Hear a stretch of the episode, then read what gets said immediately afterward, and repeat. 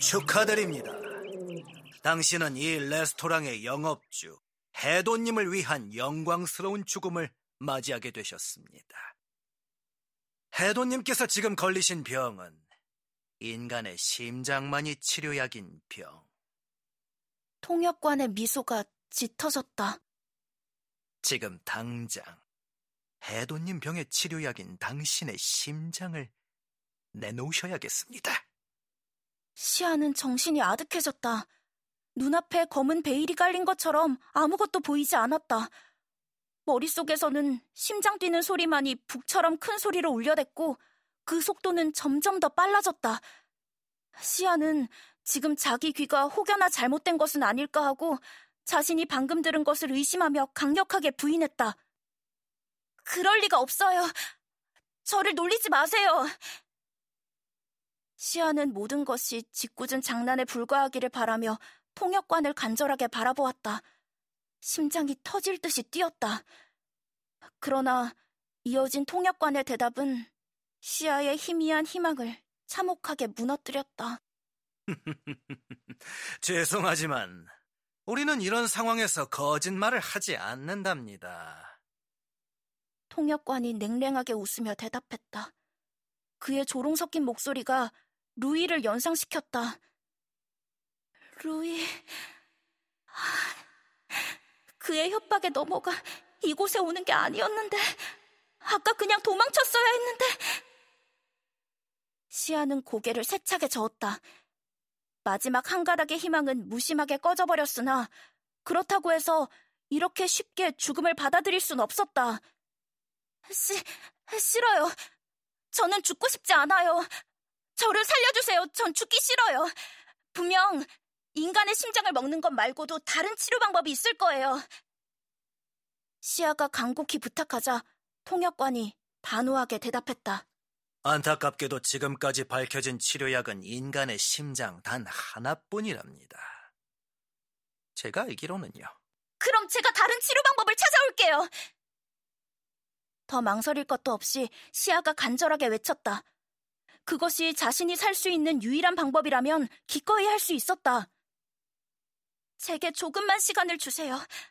다른 방법을 찾아올게요.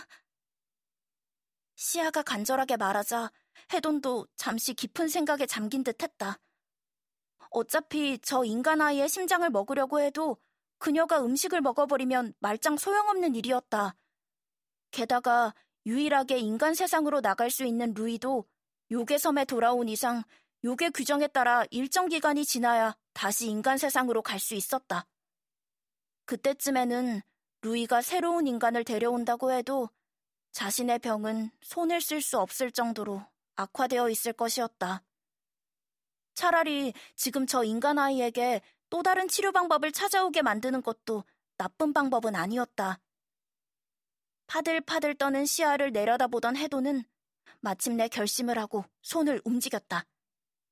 그의 손동작을 바쁘게 관찰하던 통역관이 말했다. 만약 실패한다면 그때는 저 음식을 먹는 대신 심장을 해도님께 바치겠습니까? 시아는 좀처럼 쉽게 대답할 수 없었다. 할 말을 잃고 통역관을 바라보자 통역관은 차가운 눈초리로 대답을 보챘다. 선택은 둘 중 하나였다. 지금 죽거나 아니면 조금이라도 시간을 벌어서 다른 치료 방법을 찾거나. 시아는 고개를 돌려 해돈을 바라보았다. 그의 눈동자는 당장이라도 시아의 심장을 뜯어갈 것처럼 활활 타오르고 있었고 또 그만큼 사나웠다. 마치 야수의 눈동자를 보는 것 같았다. 저런 괴물에게 죽고 싶진 않았다.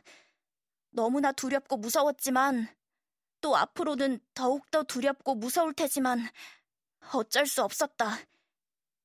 시아는 해돈의 눈동자를 똑바로 들여다보며 입을 열었다. 네. 놀랍게도 시아의 목소리는 더없이 침착했다. 확신이 들어선 그녀의 말 한마디에 방 안의 구경꾼들이 술렁이기 시작했다. 그러나 그것도 잠시 해돈이 또다시 손동작을 하기 시작하자 다시금 아찔한 침묵이 방 안에 내려앉았다. 통역관이 말했다. 좋습니다. 당신에게 주어진 기간은 정확히 한 달입니다. 대신 조건이 있습니다. 한 달 동안 이 레스토랑에서 머물며 식당 일을 하셔야 합니다.